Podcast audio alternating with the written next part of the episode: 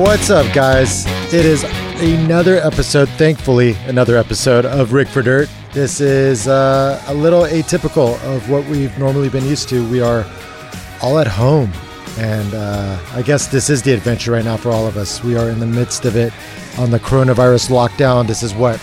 Uh, day 2562. Uh, at least it feels that way. I think it's been more of like a month and a half now that we've all kind of been on lockdown, depending on when you guys all started. But I'm here with my partner, Frank. Hey, how's it going? Glad to be back on another episode of Rigged for Dirt. It's been, it feels like it's been a lot longer than two weeks. Oh, dude, it's not two weeks. I mean, I've we've been on lockdown for well over a month now. Yeah. Um, KC shut down pretty early uh, with uh, the early adopters of the lockdown situation. Right, right. Yeah, it definitely feels like it's been a while. So, um, I feel like we've kind of lost our groove a little bit with the lockdown. Like everything is upside down. Like the whole world is just Yeah. shifted, and I don't. I mean, what's what's off roading? I don't even know what that is anymore. right, Over over wedding? Like, right. Over. no, you mean taking care of two rambunctious kids every single day with full time jobs? Yeah, that's what I do now. exactly exactly so um, we're doing a couple new things um, on this podcast right um, we're we're doing it over over skype because we all have to be um, locked down at home and um, on top of that i'm testing out some live stream gear so that we can um, connect uh, with people in different and unique fun ways so um, right now um, I, I see people jumping on. We've got three on Facebook already, uh, checking Oh, out. no doubt. We're live right now. Yeah, Okay. So um, that way, What's up, guys? yep, and then we can um, we can interact with them too. I can see their comments when they come when they come across the screen, so it's pretty fun. Um, but uh, for now, Ali, where are we at? What are we doing? And who are we with today? Oh man. Okay. So yeah, like I said, we're we're coming to you out of our houses, and uh, um, I'm in my bedroom. It's the quietest place I can find in the house right now, with like I said, two kids. Uh, but we've been uh, we've been talking for a long time about getting our buddy Olaf on the podcast, and I mean, it's probably been a year that it first came up. Right, right around the beginning of when we did this, and Olaf was actually there for our very first episode. We were out in Calico, and uh, it was for one of our Escape the OC events with uh, Matt Frederick and uh, Olaf, Adam, you, yourself, and a few others. And uh, that's when we recorded our first episode. And Olaf said, "Hey, it'd be great to do an episode on uh, on land use." And so let me let Olaf introduce himself. What's up, Olaf? Hey, what's up, guys? How you doing, man? Welcome to the Um, show. Yeah, it's uh, I know we talked about this a while ago, and um, it's good to be here. it's a yeah Sunday. It's it's definitely an interesting time. Um, but uh, well, I, I don't know exactly where you guys want me to start, but uh, I mean, anyway, maybe, maybe. So you got that BFG hat on, and then a lot of people. There's a lot about you that a lot of people probably don't know, which is like your involvement with Area BFE out in Utah. Um, let's just start at the beginning. How did you get into off-road racing? And I, I mean, Frank, what do you think? Is that a good place to start? Yeah, I mean, I think I, I think first first and foremost, people listening definitely need to get a sense of who Olaf is, um, and Yeah. and kind of kind of your background and who you are and, and why why we're talking to you. Yeah. Um, so anyway, uh, I started off roading when I was a kid, thanks to my fa- my father. Um, you know, fast forward to about 2003, a buddy of mine said, "Hey, let's go to Moab." And I said, I can't, I can't, you know, I, I got too much work to do. I can't take away, I can't take the time. They said, no, no, let's just go for, for a few days. We don't have to go for a whole week. So I went and uh, kind of fell in love with it. And it kind of rekindled some of my off roading. Um, prior to that, I was mainly backpacking and uh, you know doing a lot of foot stuff. And and I had a Land Rover that I used to get from my house to the trails where I would put my backpack on and and kind of go from there. But uh, the off roading thing really took a took a turn in about 2003 when I went to Moab, and I was I was a member of the Sa- uh, Land Rover Club of San Diego at that time, and you know being a Land Rover owner, so that kind of transition there, and and then they went to Moab also every year, which I didn't really know at that time. Um, after that first visit with my buddy, that I was went reluctantly. uh, ended up going there three more times that year. Actually, a total of three times that year, and um, that the third time was in October. I was uh, with my buddy, then Easter Jeep Safari, then back with the Land Rover group, group that October, and so on and so forth. So that was really a turning point. At that point in time, I fell in love with Moab. Uh, the following year, um, I bought a house in Moab, and then You were all in. yeah, I was pretty much all in. And then I got in touch with some, you know, with the guy and and uh, got involved with Area BFE. And then about a year after that, ended up becoming the manager of Area BFE. And I ended up being the manager and uh, uh, one of the owners for uh, 10 years.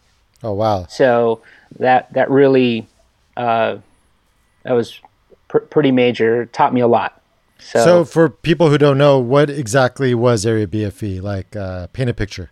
yeah, so Area BFE is a very interesting place. Basically, it was a 320 acre piece of property, a half section, so a half mile wide by a mile deep, and um, we wanted to make it our own playground. So about, I guess, at the end of my 10 years when I sold my interest, we had about 40% was probably developed into trails and the other 60% was was just um, na- natural, you know, in its natural state. And um, we had anything from trails that were mild to wild. The theory behind the whole thing was to have a place where people could go and um, without the fear of being thrown off of land as and and that they could have fun in whichever way they wanted from mild person who just wanted to do trails to a guy that had a full built on buggy and just wanted to go crazy. So we had trails like i said from mild to wild and that was a place where they could go without the fear of, of having some violation or being kicked off of, of what we call public land Right. Um, that was a that was just all private, right? Like it was whatever you wanted to do for the most part. Yeah, it was all it was private land, and that was kind of the reason that we could do what we did. Uh, the other thing was again going back to having a place for people to go. Uh, we didn't charge an entry fee; it was all donation based, and we had uh, numerous events throughout the year that really brought in the income to keep the place open and pay for the upkeep and so forth. You know, things like that. And the events ranged from simple club events to corporate events to racing. Um, for about six years, or maybe a little, uh, some, something around six, seven years, there was actually a three-day uh, concert out there. Uh, you know, it was a pretty, pretty. It, it grew over those years, and in the, the last year that it was there, it was a pretty major deal. Um, definitely a big outdoor event. And so all of those combined help us basically help people learn about Area BFE. And so each year we had more and more people come out, more companies come out and uh, enjoy the place. And and like I said, it was it was open 365 days a year, 24 seven. You were on your own honor. Um, there were just a few rules: don't cut down trees, don't leave trash, you know, clean up after yourself, Right. things like that. You know, don't destroy the place. And And we're gonna uh, get but, into yeah, all that soon. yeah, Uh, we have a so- long long discussion about not trashing stuff and uh, Absolutely. it better. Absolutely. What was uh what was your reasoning for uh, leaving Area BFE or selling your interest? you know, I got to a point where I think it was it was it, it was at a point where it was just time for me to make a change. And my partner at that time, he wanted to take over, and so I said, "Hey, you want to buy me out?" And he said yes, and that's how it worked. That was it. You know, it's interesting. Uh, I know you mentioned kind of Area BFE in the past tense, but this year, our original plan before they shut down uh, Moab and canceled Easter Jeep Safari was KC was going to actually do an event with another group who was running Area BFE. So they must still be doing some stuff out of there. Yeah, it's um, Area BFE as it as a piece of property um, still does exist. Um, however, it's not. It doesn't exist in the same uh, sense that it did before, where it was open 365 days, 24 7, and people could come and go, and so on and so forth. Now, I, I, I don't know exactly, but as I understand it, it's closed um, to the general public and it's just open by event. And, um, you know, that that's that's my understanding of it. Cool. Um, there's uh there's even more to you that I thought was really interesting. We don't have to dig into it too deep, but you've got a you've got a pretty decent service history as well, right, for the government? Oh yeah, I was in the military for a while once upon a time. so yeah, it was a previous life. And it's funny because that kind of that still carries over to a lot of facets about like who you are as a person, the way that you kind of have that preparedness mentality, and uh, um, just your overall vibe. I think uh, I think it probably serves you pretty well going through this current crisis. What would you say? Um, yeah, it, you know, this is kind of a, a, first time for for everyone. I mean, I've read books about uh, other countries that have gone through different things. You know, whether it's economic collapse and and things like that, and uh, been places that are, you know, I guess have a lot less going for them than the United States does, and then to see this develop, and then I remember going to the store with my wife and walking through the store and the shelves being relatively yeah. empty, um, that definitely made me pause for a minute and think, and, and it took me back almost to a primal uh, uh, state of, you know, okay, I'm prepared, but now I started self evaluating and thinking, am I prepared enough? You know, have I prepared enough?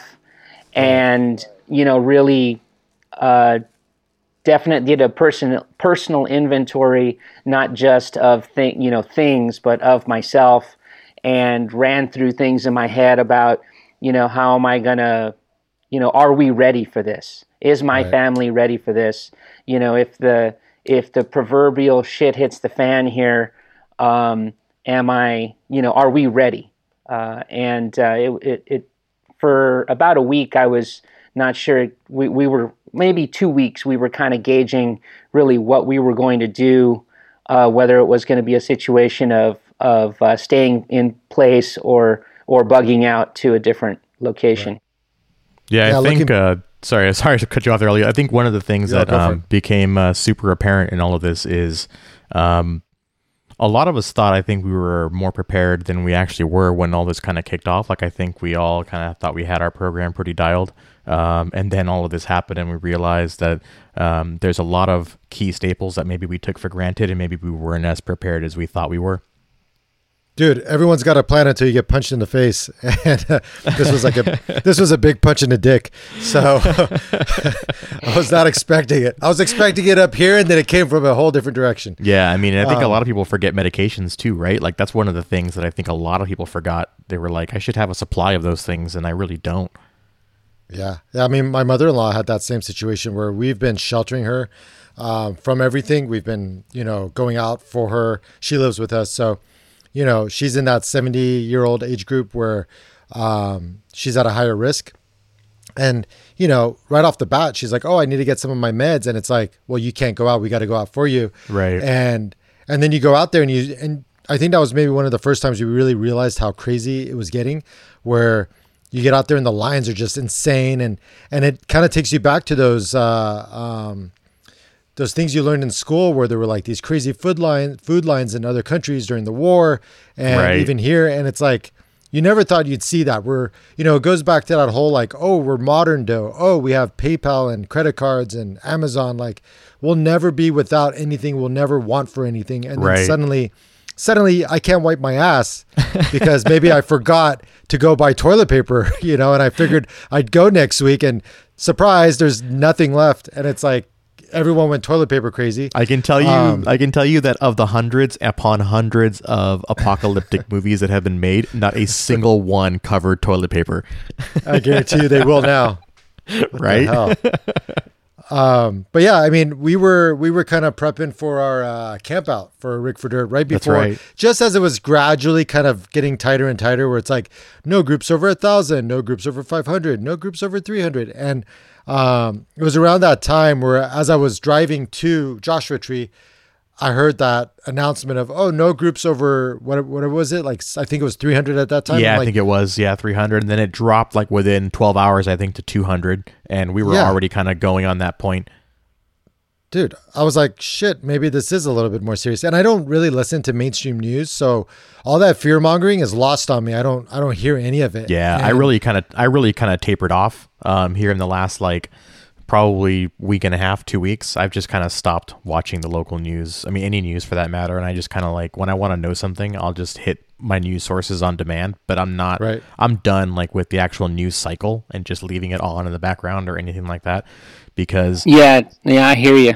I, mean, hear you. I yeah, feel the I same mean, way. More so than just bad, like not even it's, it creates it's anxiety creating. Like even about like Yeah. forget the part about getting information. It's there's only so much information coming out at you know so often that you end up hearing the same thing over and over again, and it Mm-hmm. just creates this crazy amount of anxiety. Like it's turns into a feedback loop too, where everyone starts talking about the same stuff, and then everyone just keeps taking it up like a notch. like, oh, it totally does. They're like each other. trying to one up each other, right? Dude, I mean, the reality is, is even in the U.S., our reaction, and they said if you did a good, if we did a good job, it would feel like we overreacted. Totally. And and right now they're starting to say, hey, looks like we overreacted, so maybe that means we've done a good job. And the Or, figures, or maybe we just overreacted. period, yeah, maybe. And that's why I like having you on here, Olaf, because I feel like we're going to get a lot of opinions that we normally don't get um, from a whole different perspective. And uh, what? How's your take been like? You know, thus far. As, I mean, this is an open forum, so feel free. We're, we'll we all I, have our am with you. I mean, I, I quit watching. Like I, I, you know, we we watch the financial news all the time. Being in real estate, and- Right, right. and trading on the stock market and things like that. I mean, you know, you have to be up. People are always asking, "Is it a good time to buy? Is it you know whatever?" Right? And so, uh, I generally for the entire morning up until the market closes, and even maybe a little past that, I always have the financial news on. But I found myself turning off the financial news. And, and the reason I say financial news is because I don't really like watching a lot of the other stations because there's a bunch of politics involved.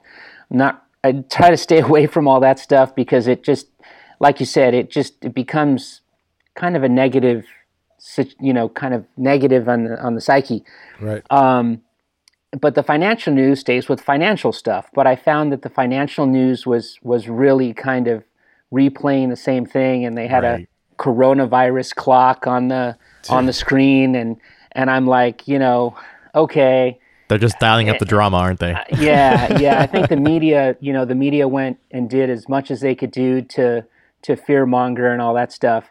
Um, I think there's information that's that's definitely important to provide, but I think they they definitely went above and beyond that in terms of uh, their coverage of this whole thing.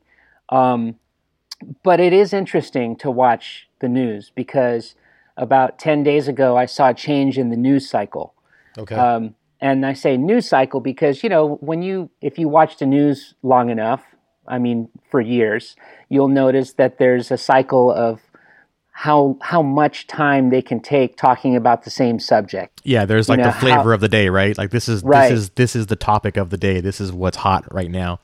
Right, and there's certain things like positive stories that they'll spend 15 seconds on. Right. And then there's coronavirus that they spent about, I would say, about a month on, really hitting it hard. Right. And then about Wednesday, 10 days ago, I saw that I saw change. They, it was the first day they didn't talk about coronavirus. They didn't ha- have the coronavirus clock anymore. Um, And I and I, I that was a definite shift. And then there were certain bits that were coming out each day after that that you could tell that the news cycle was changing. And then it became just about the impact, the economic impact of this whole thing. And that's been the conversation for the last 10 days. And then yesterday, uh, Friday, yesterday or Friday, I saw the first two news bits that we're talking about the election again, the the upcoming elections. Oh yeah, there's that too, huh? Yeah, it's, a, it's about to get a so- whole lot weirder. Yeah. So you know, so that so so again, it's interesting just to see how it works, just to see those change in news cycles. Um, but yeah, watching the news can be a, a terrible thing.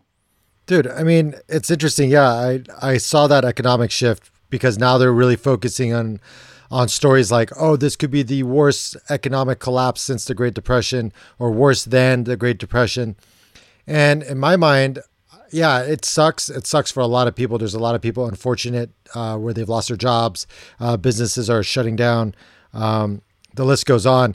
But I also think it's an opportunity for us to kind of reset the the normal way of business and the way things kind of run and operate. Hundred percent. There is some potential here for a a more modern, different way of doing things. You know, like we've become very accustomed to Amazon, and a lot of people do, do use like things like Postmates or you know Grubhub. But maybe maybe that's where we're kind of heading. Where now, I was I was having this conversation with my mother-in-law and my wife. Um, and and bear with me, it's not a fully formed thought, but I was thinking like maybe a lot of these restaurants or food places turn into more on the production side where they they produce the food and you just go pick it up and you bring it home. Maybe it's not so much sitting in, dining in, uh, but it's just you know we're turning into more of a mobile society. I don't know. No, it's it's There's- actually a really good point, and it's funny that it's a good thing that you bring that up because um, I was watching a story um, with some. Actually, it wasn't even a story. What was I watching? I was watching. Oh, I was watching Shark Tank. okay. of, of all things. And there was a guy who was uh, had a business that he was kind of creating. He was going to franchise it, and essentially it was that it was a it was a food business, but it was all back end. It was a it was they had no storefront. So it was just a complete kitchen, and food services would come by and pick up orders. And it started in New York, right, which makes a ton of sense Right. because real estate's super expensive. But if you don't have a storefront, the, the real estate's a lot cheaper, right? If you're back in an alley, you know you can get that rent space for a lot less than if you were up in front of the street.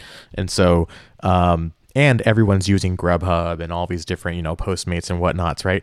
And so he says his business has been booming, and since this happened, it's been really booming. Like it's just He was already exploding. positioned. He was already positioned for it, right? And I so I completely agree with you that I think that going forward, I think that there's a certain things that are probably for better or worse. I think for better personally that are probably here to stay.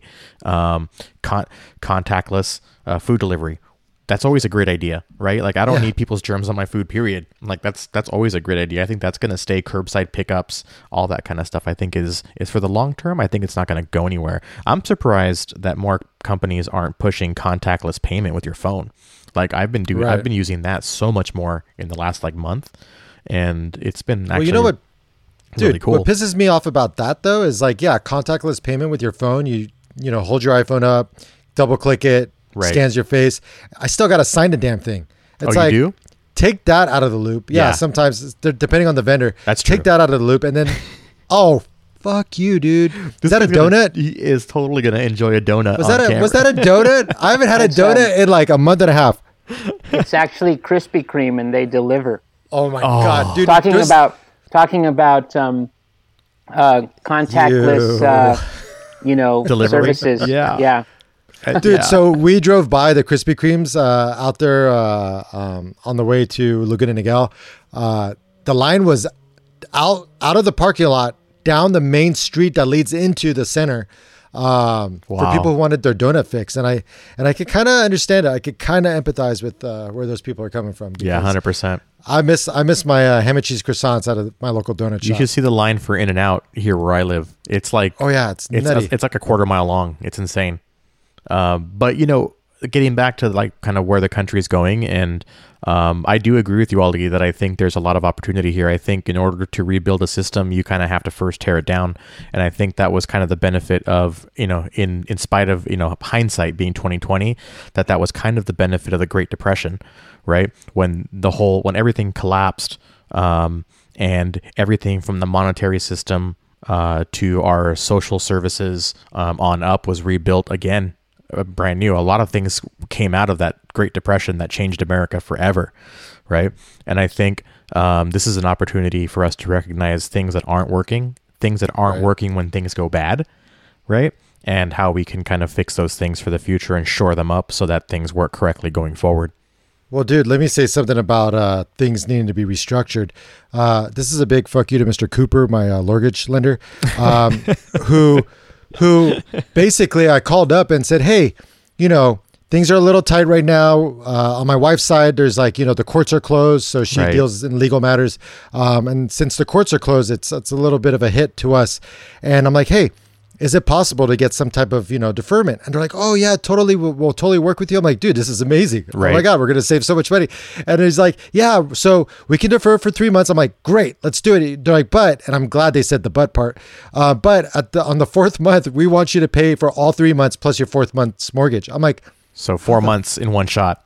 bro how does that make sense If- Wow. if, you're if you're struggling it's not like on that fourth month you've suddenly come into a windfall and can now afford all four months of payments there's no i, I just don't understand the logic there Oh, 100%. of- I I mean, mean, Olaf, throw you could probably speak more to it because you're in that industry. but I mean, I think I think from what I heard, that was a lender by lender, like they were making up their own protocols on how to handle that because we actually had the same thing, and ours isn't doing that.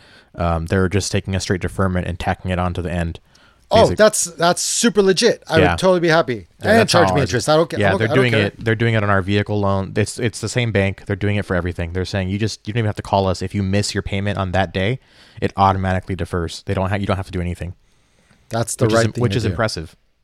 Yeah, the only so yeah, there's um yeah the the government came down with that mandate, and the banks obviously are working together to do the 90 day forbearance, and all you have to do is call, or in your case, not even call, I guess. Yeah. Um, and it, it- you don't even. Un, I guess I'm gonna I'm gonna be I'm gonna I'm gonna go out on a limb here and say unfortunately, people don't have to show cause. Um, they don't have to show hardship That's true. um, and that is a problem. Um, I think I think if you can make your mortgage right now, I think you should. I think if you have a hardship, then it should be there should be a forbearance. Um, there, and I don't know if this part is affecting the credit, but I think you should check with your mortgage companies to make sure that that they are also not just a forbearance, but not going to report you late Right. on your mortgage. Um, I know Chase, uh, and I'm not sure the other mortgage companies are not going to report you late for those 90 days. Um, but I can't speak for all lenders. I don't know if that's mandated across the board or not. Yeah, I don't it's think so. definitely something people should check. But but again, you know, and the reason I say that people should show cause for hardship, not being able to make their their payments, is because if you don't make your payment, it creates a, a drag on the system, and these servicers who these servicers end up having to, in, in many cases, make the payments, or it goes to it and it defaults to an insurance, a mortgage insurance uh, insurer to make a payment, and so those funds have to come from somewhere. Now that causes other issues in the mortgage industry. That's not the retail side, and more on the wholesale side and servicing. That that causes other problems that will then end up coming back to us. But that's another discussion. Getting So- compounded. Yeah, that's a good Yeah. point. Right. So yeah, for sure. but I mean, there's there's I'm glad that that there's been a lot of proactive movement from the government and the and the mortgage companies um, because that I think those kinds of things we did not see in 2006 and 7 and 8 and 9 Right. when things fell apart with the economy and Right. and there was a huge issue with housing and mortgages and just a big mess. Uh, there yeah. was a- no, you're right. You're absolutely right. I think in 2002 or 2008, uh, one of the things that we saw there was um, one, the reaction was way slower by the government. Yes, Like it, absolutely. like it, it completely went into full meltdown, and even went on for a good six months before they did anything about it. Um, Mm-hmm. I mean, it the the actual bailout package, if I recall, didn't even complete in the administration that was there. Like it had to actually be put in place by Obama's administration, right? So, Mm-hmm. so it didn't even get done under the previous administration. Um, they had they laid out most of the groundwork basically, and so.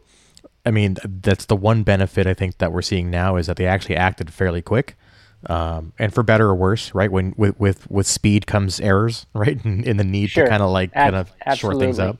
But Yeah. uh, but the fact of the matter is is that we needed that speed and we had to just live with the mistakes um, and fix them as we could. And um, the other thing too, I noticed the main difference is, do you, and you may remember this is um, how divided people were in the fact that a bailout was even happening in the first place. Right. There was a lot of anger. There was a lot of blame on people that were just they, you know, I it was I, I noticed that there was real quick the people that were dumb enough to take an adjustable mortgage and the people that weren't. Right, this was the attitude. Like you're dumb because you did. I didn't. Screw you. Right, and so and that's something that was very that's very different now. Is that I think obviously we're not fighting a person, right, or persons. We're fighting something that's Mm-hmm. Yeah, collectively key. impacting everybody. But um, the fact that we all kind of united behind this, I think, was also a huge difference and a huge positive.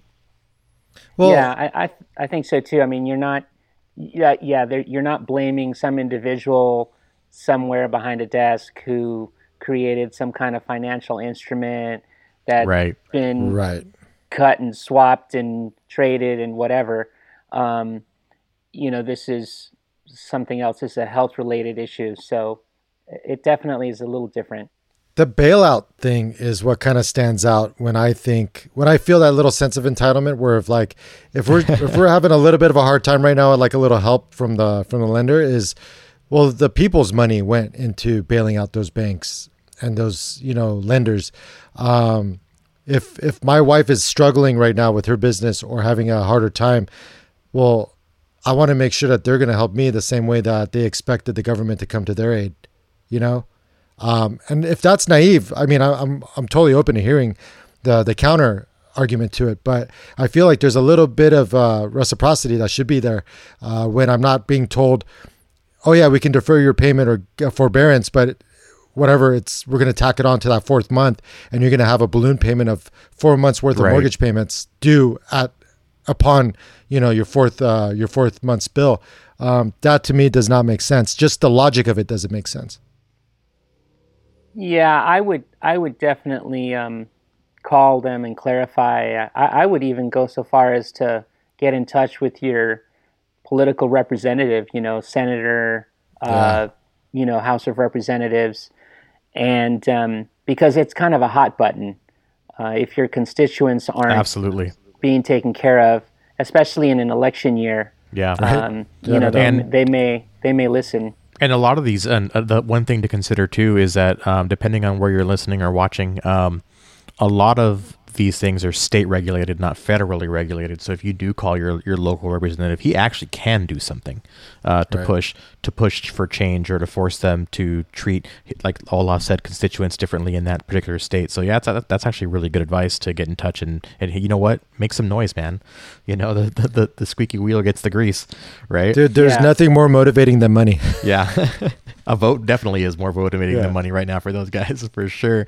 Um, I mean, we could definitely talk about this all day, but Olaf, I definitely want to get into, um, I think Land use. some, Yep. some points that, um, are also particularly relevant to people that are listening to this particular podcast, um, but also to your skill set and your knowledge, um, within the outdoor space, um, and off-roading and having area BFE in your background, work, um, you know, working, uh, with BFG, right during the races and doing the stuff that you do for the race relay um, is more around land use. And we talked about this briefly i think in our conversation this afternoon about how you know even though we're not using the land right now um, there's a lot of things that you can be doing as an individual to protect your land use uh, make use of that time that you have at home um, and not going out and put it towards maybe uh, preserving some of that land so that when you do go back out you've got uh, some open space to enjoy Yeah, um, land use is uh, definitely something I became very familiar with with Area BFE. Um, it was interesting when I was backpacking. I didn't really take notice of the different types of land that there are. There are different, many different kinds of lands, and they're protected in different ways. There's there's your local park, right, which is basically like a city city run, Right. and then there's like state parks. There's county parks, right, and there's there's uh, state state parks, and then there's uh, the Forest Service, and then there's BLM land, and then within those you have different levels. Like for instance, in the forest, you have specially protected areas that are called wilderness areas, and um, you know, those are more sensitive and generally only open to foot traffic, not even bicycles. Um, horseback, horses, right? Horses. horses. you could in wilderness yeah. area, um, and things like that. And then um, you know, BLM works different or used to work different. I think it varies by state, but generally speaking, uh, Forest Service, if it's the sign basically is posted that you can't go there, then you can't go there. Um, on BLM land, you used to be able to go anywhere unless there was a sign. So Forest Service is kind of the reverse. I don't know if I said that right, but but um, so anyway, yeah. So it's it's a it's it's very convoluted. You have to know before you know. Everybody says know before you go, um, know where you're going, um, and all that stuff. So it's it, it it's a mess.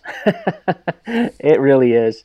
Uh, there's there's state trust lands, uh, and um, and then if you have water running across your property, that's even a bigger mess. Oh wow! It's, it, it's romantic, but it's um, you know it, it's a bigger mess because then everybody wants to have their hands in your in your uh, pocket about what you do with that what you do with that land and and what you do with that water. Right, right. Um, so it, it, it's a lot. So I didn't even realize to what extent until I got involved with Area BFE. And um, when you, if you were to look at a map, and I I don't have a map of that particular area in front of me right now, but again, it's a half mile by a mile. So to the east of us, our neighbor uh, was the BLM, and to the south it was the BLM, and to the west we had two neighbors.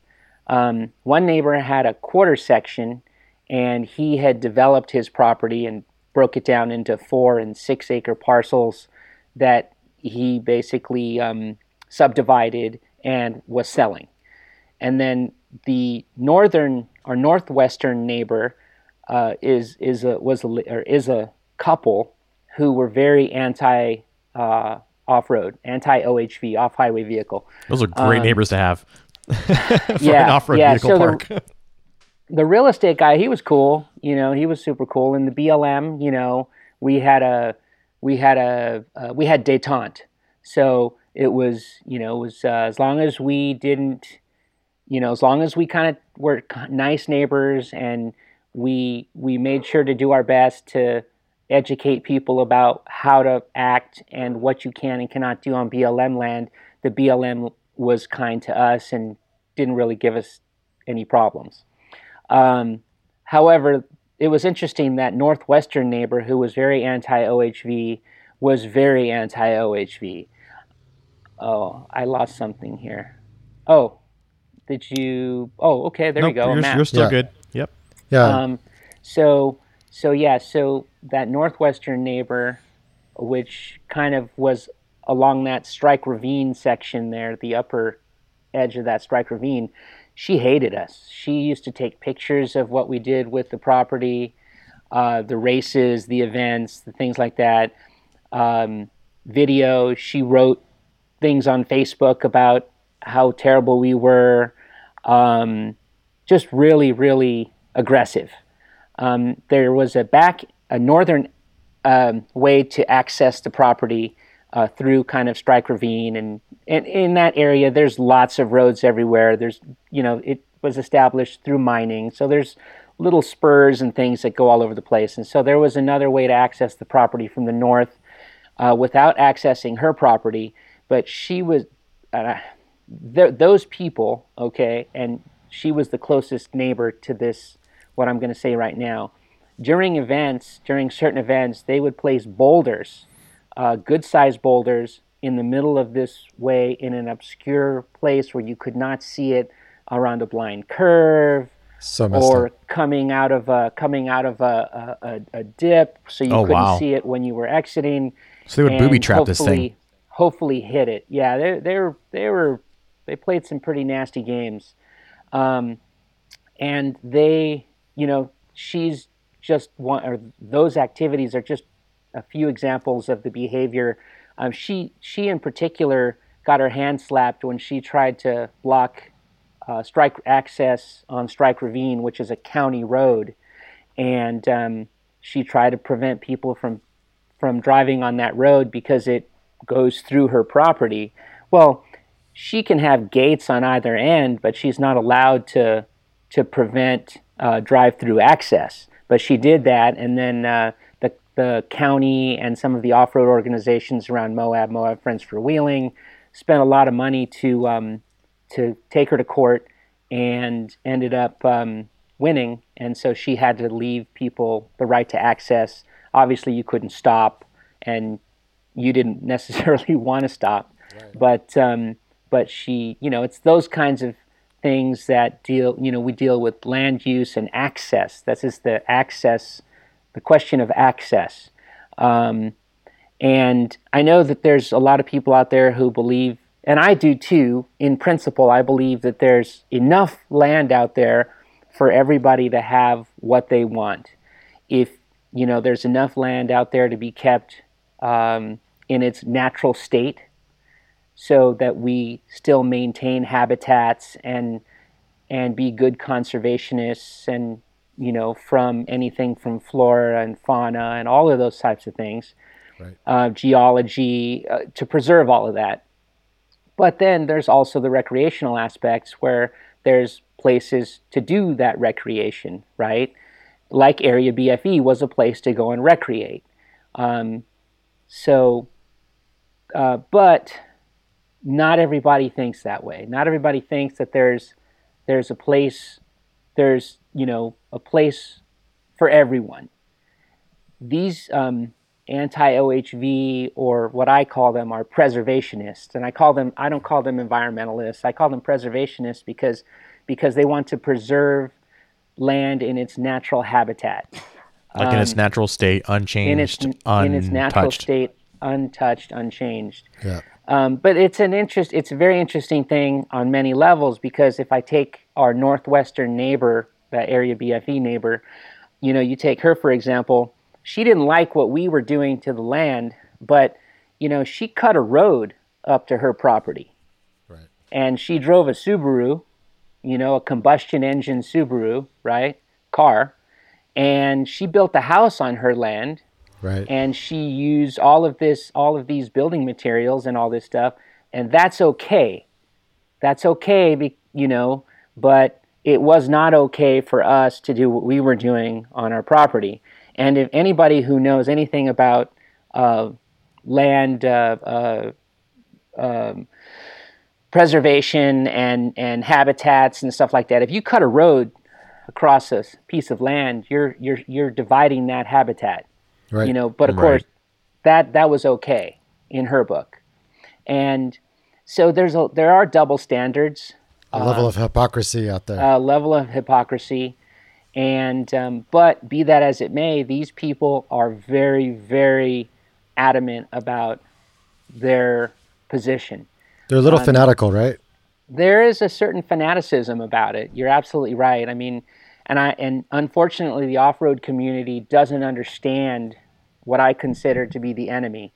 Um, and the enemy basically are these people who don't think that there's a place for you to go and do what you want to do, whether it's camping or whether it's mountain biking or whatever your flavor of right. fishing, shooting, whatever you know might be. Um, as long as you're a good steward.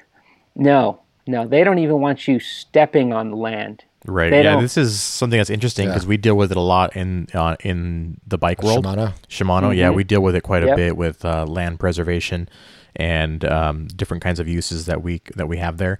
And so it's uh it's one of those things where um, you know we're constantly trying to fight with uh, with being good stewards of the land and saying that we're in protecting the land and making sure that we prevent erosion and that we you know like you said don't divide habitats. Um, you know we're kind of trying to keep everything together. But there are you're right there's definitely a a specific group of people that uh, unless you're on foot uh, they don't want you anywhere in there period. Um, oh it, it, it actually goes beyond that. Um, you know I, I um, being part of area bfe i wanted to learn a little bit more about managing land. So several many years ago now, six seven years ago, I took a class at Saddleback Saddleback College over here in Orange County, and it was it was to become a, a certified naturalist for the county of Orange, And so in that, it was a semester long class and it was very good class. I encourage anyone to take that class, not only just for the educational aspect, but it got me out to different parts of Orange County to see things that I had not seen in Orange County before. And so very interesting, very educational. However, the, the demographic in that class was very interesting. They were, you know, I told them we had to go around the class and basically introduce yourself and say, hey, why are you taking the class? And I said, well, you know, I own some property in Utah and I just want to learn how to manage it better. I, I did not go beyond that to say that, you know, we basically do some hardcore off-roading and we, you know, tear it up pretty good, you know, and, and this and that because they probably would have uh, hung me an effigy in the classroom or something like that, you know. But um, in the class, it was very interesting because we got to a certain point. I don't remember the subject that we were talking about, but I do remember this statement that humans are an invasive species. That's the exact statement that was said in this classroom. In the humans, class by the teacher? Uh, was not the teacher. It was actually part of the subject we were talking about, and then it became a discussion in the classroom and I, I don't remember exactly who said it, how it started, but the consensus was that the humans are an invasive species. And the you know when you when you look at the definition of an invasive species, an invasive species is is for instance like a plant or a tree or something like that that outperforms it, it's not native to that habitat number one and then it outperforms the native plants in that particular habitat right and um, so I'm not exactly sure how we qualify as a as an invasive species, but that was the that was the attitude um, of these individuals in this classroom, yeah. and that is very much the attitude of the people who are anti-OHV and want to prevent access to the uh, motorized off you know off highway motorized recreation. Uh, it's it's um,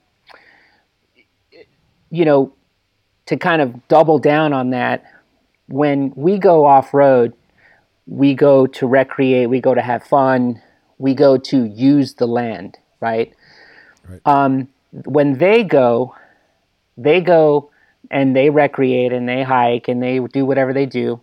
Um, but they don't see it as like they're going to visit or use the land. They see that land as their land.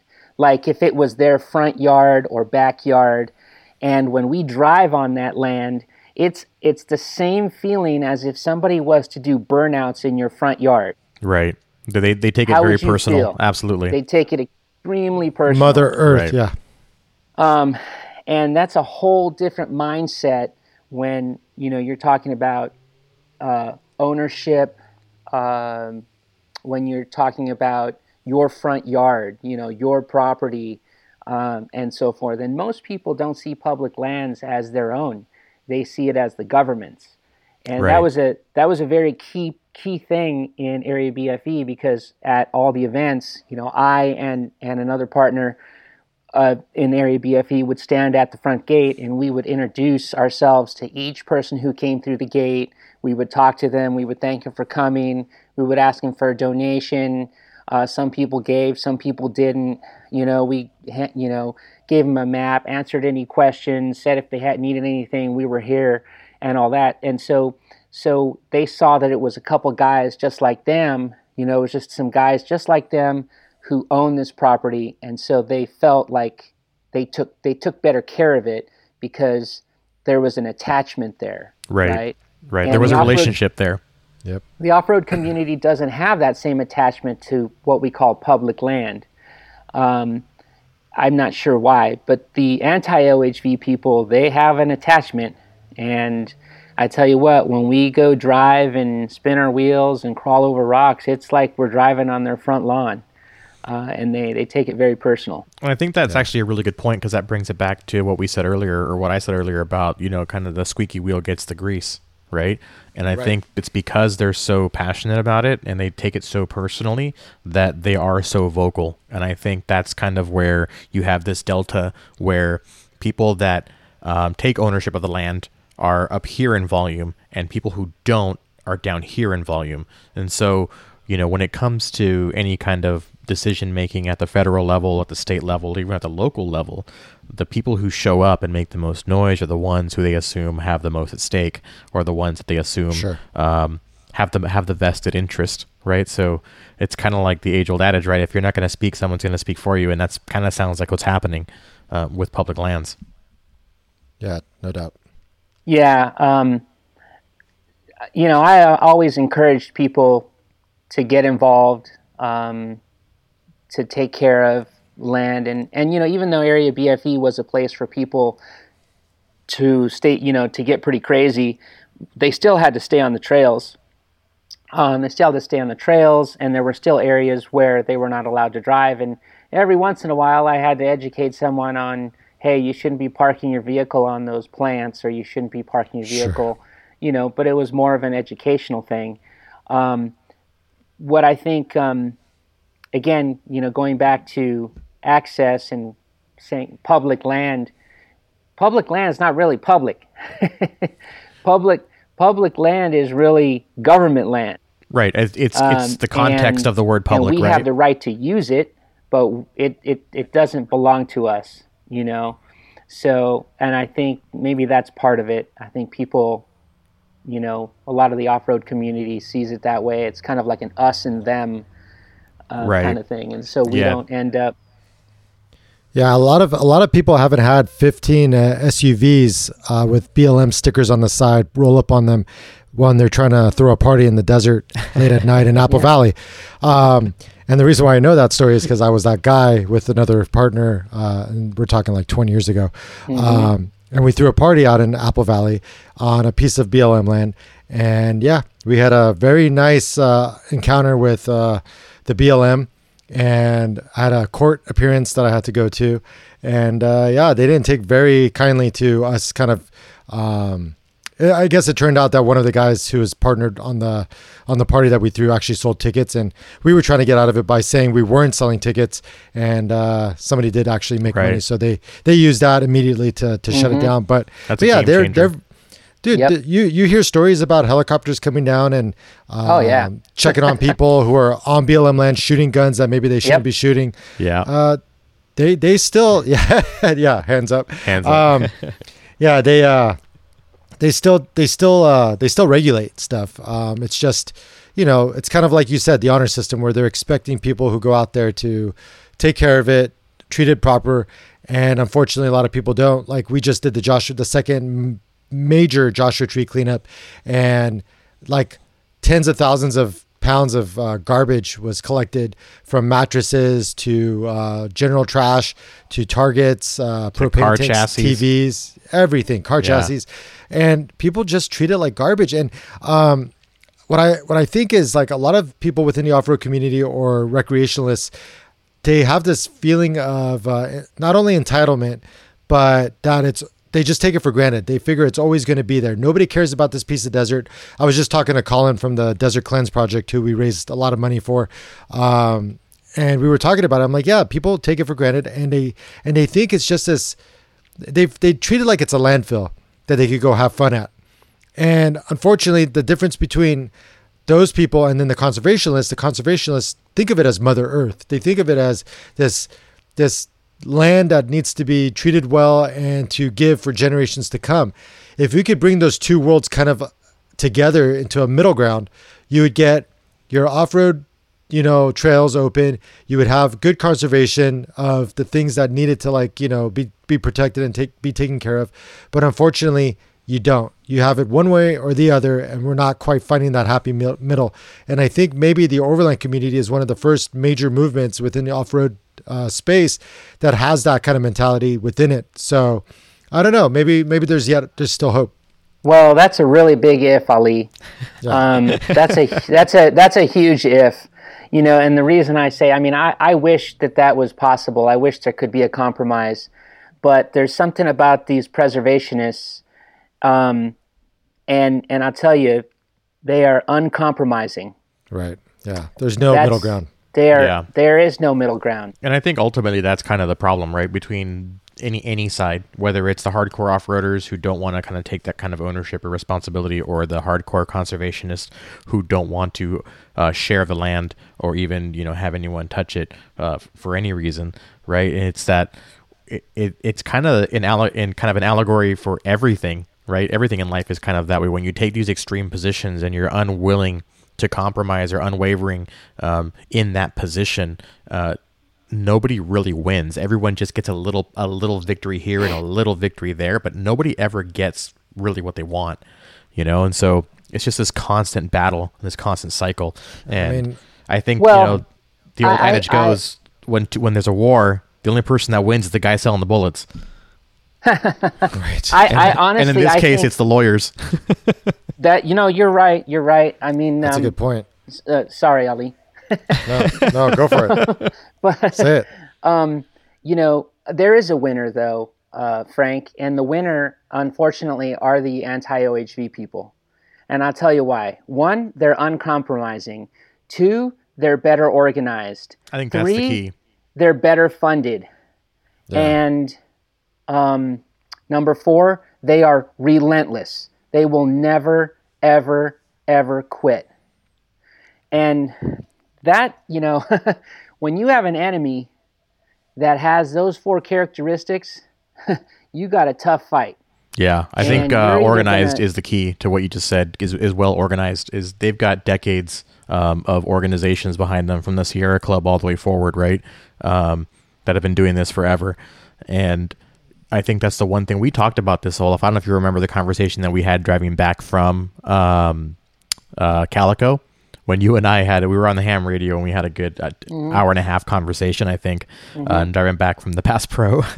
yep. And um, I remember one of the things that you that you said was that it's it's exactly that. You mentioned those four things, but I think well organized is the one thing that's really lacking from the OHV community is that uh, we have these kind of spin off and spur organizations that have a decent following, but there isn't this one unifying voice that that is unifying the rally call, unifying the the message, and unifying the actions and the behavior, uh, you know, to to drive forward.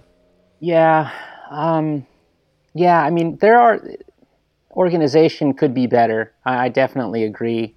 Um, you know, several years ago, there was a, a, a, report done by the Outdoor Industry Association at OIA, and um, I, would have to bring up the report, but there was a, a 646 billion dollars. I don't know, some massive amount for a recreation that the you know the recreational industry represents in terms of dollars, right? And oh, out of yeah. that, it was it was some massive uh, 300, 280 something or 290 something of that was motorized recreation. However, you know, motorized recreation gets a real bad rap on the Outdoor Industry Association and uh, on the outdoor industry. You know, when you look at there are a number of companies, a number of companies, and I, I, I won't necessarily mention them here, but there's a long list of companies who have you a, showed me that list have a history of being anti OHV, and these are companies I love their products. That's a great but, topic to bring up, though. You know, and um, but but I, you know, as I was part of Area BFE, and I would go to these different conventions and stuff.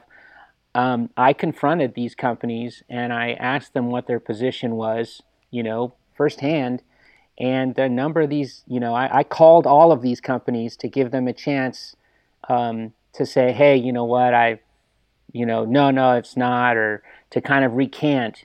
Um, and there was really only one company that that actively recanted out of 120 or whatever companies on that list, wow. and um, the others, uh, the others said that they didn't realize that the letter they signed uh, that went to the president at that time um, was, uh, you know, said that it was, you know, anti-OHV and this and that, and um, you know, apparently they didn't read what they signed, which is also difficult to believe because these are, you know, high-level executives who, you know, and and and very household, well-known companies that were part of that. Um, on the other side of it, you know, the companies, many of the companies that I dealt with um, I had always tried to encourage them to get more involved on the land use.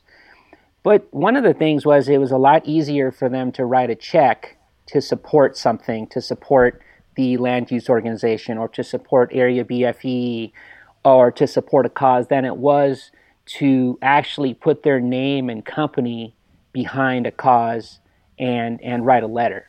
Right. Right. And and see that's it that's again going back to the off-road community and off-road industry not understanding because those anti-OHV companies were willing to sign on the dotted line a letter that went to the president, but then we have an o- entire off-road community that represents a huge percentage of the outdoor industry revenue, but but those companies are afraid to uh, you know put their pen to paper and and write a letter uh, supporting land access and so forth.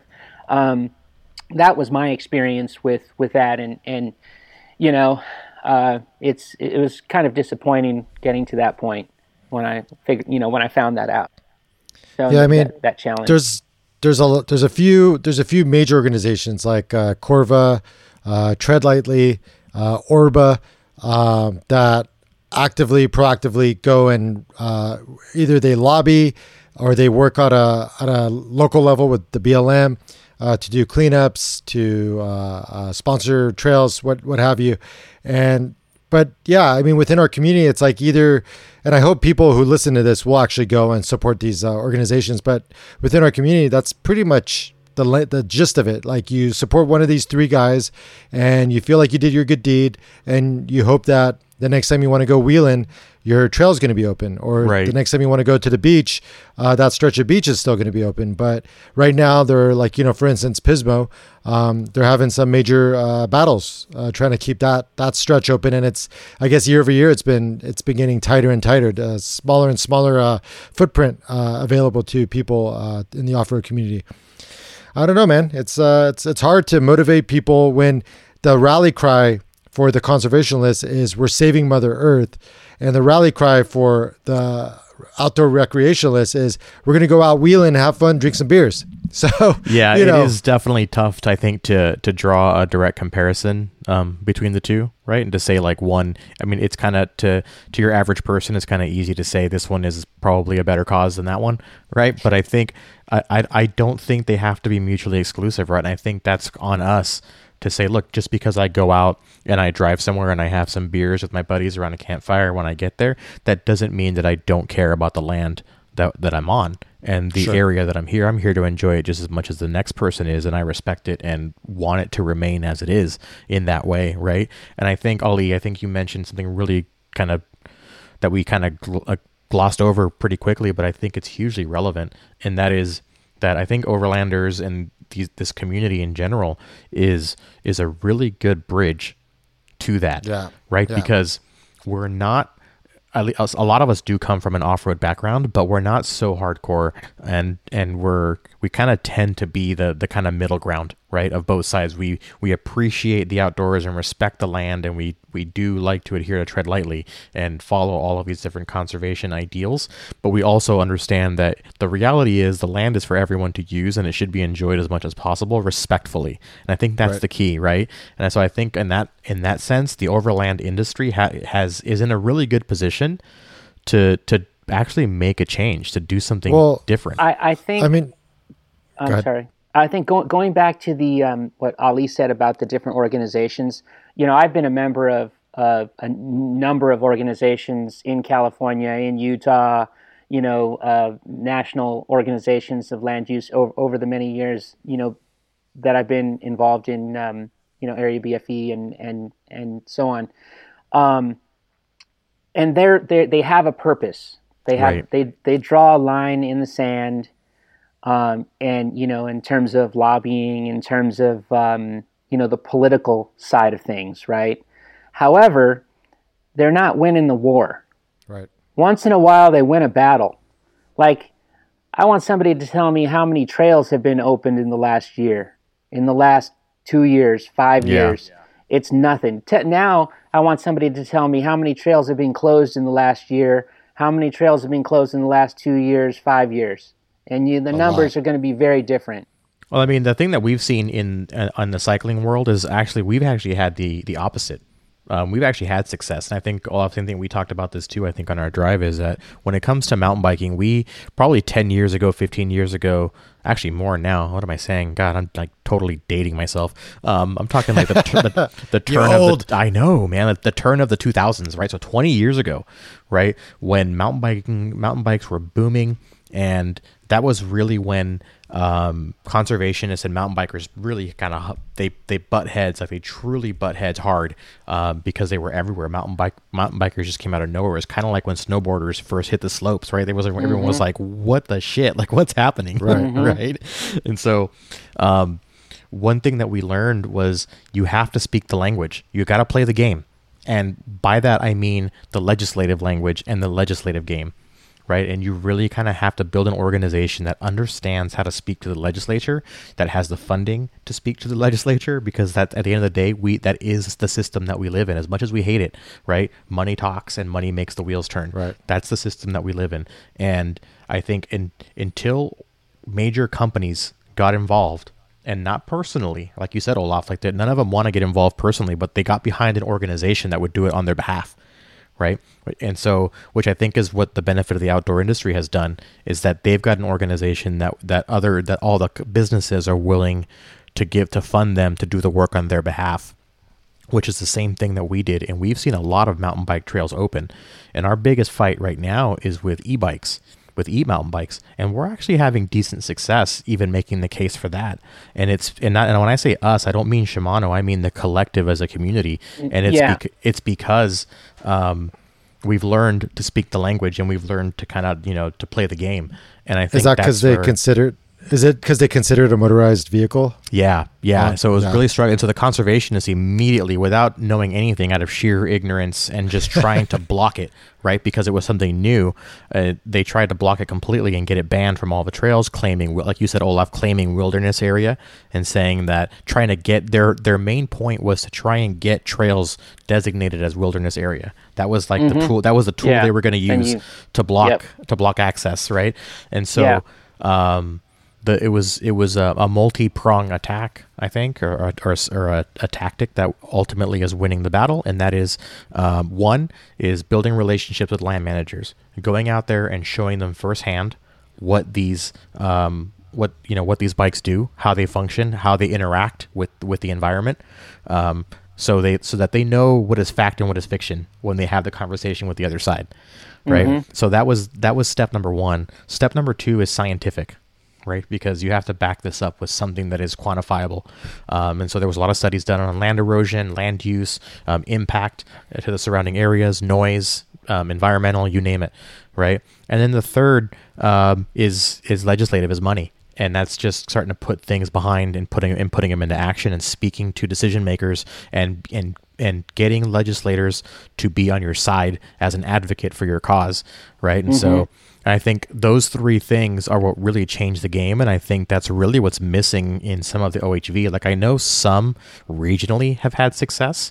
Like right. I think um, in actually in Joshua Tree, I think their local representative has had success in designating um, and growing sections of Death Valley and growing sections of Joshua Tree, right, and getting those added uh, to protected lands and and giving them access still to OHV use but it's very regional, right? It's not it's not even at the state level, and it's definitely not the national level. And the ratio is totally lopsided to Olaf's point, where it's like the amount getting closed versus the amount being open. Totally, are, are totally lopsided. Um, wanted to just really quick touch on the fact that this didn't come up back when we first talked about this whole topic, Olaf. But since our last talk, um, we've had an outdoor retailer. Uh, the last outdoor retailer that was, uh, I believe, last year, 2019. Mm-hmm right before 2020, um, they actually they actually started working with uh, Overland Journal and creating an Overland section to outdoor retailer, which is kind of unprecedented given how many of those companies are anti um, OHV. They're anti vehicles going into the world and tearing things up. But suddenly you've had uh, overland vehicles on display at this event and it's ongoing now mm-hmm. which is which is a cool turn of events. I think yep. I think the future of camping really, and I've always said this even back when I was making my pitch when I was at 511, was overlanding is camping 2.0 flat out. Like that is just it's, it's just camping. dude, it's just car camping. Yeah, it's, it's car camping. camping. and Yeah. the vehicles tend to be a little capable and a little able, so you're able to get to more secluded, more remote places. But otherwise, this is camping, the new future state of camping. Tents on top of the vehicles, a lot of tents, co- tent companies, a lot of accessory companies for those tents, uh, a lot of accessories for the vehicles. So, I, I feel like this is the biggest like piece of ammo that maybe people like you have had in a very long time uh, in order to make the case for keeping trails open to to vehicles. Well, it definitely shows a big push. You know that that uh, dollars talk. Um, Yeah, you know, uh, car exactly. companies car companies want to get involved. Um, you know, major companies want to get involved with the outdoor Yep. industry. Uh, that's a that that definitely must just drive those preservationists. And I say preservationists, not conservate. Conservation is good. Preservationist is is more is the extreme side Right. um, preservationists nuts um, seeing those cars in you know at the outdoor industry association you know what i never understood was some of these companies that are anti-ohv all of their products are made of plastic you Right. know when you when you look at Hey, it's BPA at- free, bro. yeah when you look at the uh, all that plastic industry and and what that entails One I of the mean, biggest consumers of petroleum products, right there, right? yeah i don't, I don't i'm not sure where where they get off uh, you know Pointing fingers. about us Hey, dude, Yeah, I totally, OSB. I totally support them, bro. Like my uh, radiator overflow tank is a Nalgene bottle, so Right. I'm, There you I'm go. with them. You know, it's Yeah, funny I you know mean, that you bring that up too because um, I know people like like to hate on REI, right? As being kind of granola and being kind of very anti OHV, and I think they have been in the past very kind of anti OHV. They sell roof Uh, tents. But exactly, they now sell a rooftop tent, and part of that, and this is kind of the the the merging. I think that's really key here and really useful is that when when Yakima, a bike brand, started making a rooftop tent, and now Thule, another bike brand that is Right. that that bought uh, Tepui, right? And so now you have these two bike brands that are now in the overland space, right? And they're also they're traditionally kind of more sided with the REI side because that's you know it's a bike thing, right? And so now you have these companies that are starting to like get into the overland space and blur the lines between these two. Once REI has a financial stake in this business, I guarantee you their tune's going to change if it hasn't already, right? And I think it's it's only a good thing when those lines get blurred, right? The more those lines blur, between a straight up, like you were saying, Ollie, a straight up camper and an overlander and becoming camping 2.0, the further that those lines blur, the more difficult it is for a company to sideline uh, a point like this and say, no, we're not gonna we're not gonna encourage that. Now they have now it's part of their bottom line and they're going to encourage it. Right. Hey, that that uh, that whole market's only going to grow given with this uh, upcoming recession. People are going to start living on their vehicles, so those tents are going to come really in handy. I'm glad I got mine. I mean, it, you're not wrong because that's exactly what happened um, after the previous recession, right? People stopped paying for very expensive vacations, and they started opting going for much more budget-friendly options. Exactly, Yeah, staycations staycation. became a thing, right? And so I think you're absolutely right. Is that um, if there's going to be a winner in this, it's the fitness industry. Right, the at-home fitness industry, and it's going to be, um, you know, camping, staycations. Go Peloton, go Peloton. You might have another one right there. Ollie was talking yeah. about Yeah. getting one. Shh, quiet, quiet. Ashley might be watching. oh, right. It's a Mother's Day present. The Sorry, you know, babe. Surprises out. t- talk, talking about uh, Speaking blurring. of Ashley, this is for you, Ashley. Mr. Wedding Crasher. I still have it. I still have it. It's. I love this thing. I'm never getting rid of this. I still have it. That's for you, She- Ashley. Did, did she make that for you? she did. She made that for me when we went to Matt's wedding. Yeah, that's awesome. uh, talking about blurring the you know blurring things the way you were with the cars coming into the OIA and everything. Many many years ago, when I was part of Area BFE, I um, signed on to the. There's a group in Utah called SUA, Southern Utah Wilderness Alliance, and uh, they're one of those you know sort of extreme preservationist uh, groups. And um, I, I followed them on Facebook, you know, and uh, some social media stuff. Anyway, I came under fire because uh, you know I followed them on Facebook. Well, you know I wanted to know what they were doing and what they were up to, so I that you know you have to follow them or like their page or whatever it was I did, you know, in order to see their feed and their news and all that. And I came under fire. How could you join that? How could you like their page? Right. How could you this and that? And I said, hey man, you should too. You guys should too, so that you understand what the other side is doing. Know thy I said, enemy. in, in fact, I even I even came so far out to say, and I said this publicly that we should all join the Sierra Club as off-roaders, Right. and in order to dilute their membership and get on the board and and make you know be able to make some decisions when that within that organization as to right. you know how that how that would affect uh, you know uh, any attacks on the off-road industry not or the off-road re- you know recreation but uh, that never went across so Subversive, Well, you- you just- you just got your you got your soapbox here, so maybe we can get some people into the Sierra Club. Some people supporting Corva, Tread Lightly, Orba, uh, if you're a business. Yeah. Um, Absolutely. but uh, let's let's just uh, let's wrap it up in a in a quick little summation, Olaf. What would you say would be the most impactful thing that people listening in on this could do right now in order to try to help uh, turn the tide a little? go online uh, in your community, join join an off-road club, join more than one off-road club, uh, join the local you know land use organization, join a state, federal land use organization, and and take the time to be informed. Um, if you go uh, like um, I don't know Blue Ribbon Coalition or whatever, pick one of these different organizations. They all have a feed, and they generally will put out information where there's you know legislative issues going on in this state for this trail and things like that, and be informed. Um, I don't think people take enough time to be informed about anything more than a 120 characters Sure. uh, these days. So that that's what I would do. Cool. Thanks, man. Um, if people wanted to follow you somewhere, where would they go? Oh, you can go to uh, Facebook, my name Olaf Kiltow, or Homes by Olaf, or Instagram, uh, Twitter, Aventura Seeker. Uh, Okay. Then you can follow me there. Yeah, and you did mention the Homes by Olaf. If anyone's looking for a bitchin' real estate agent, right?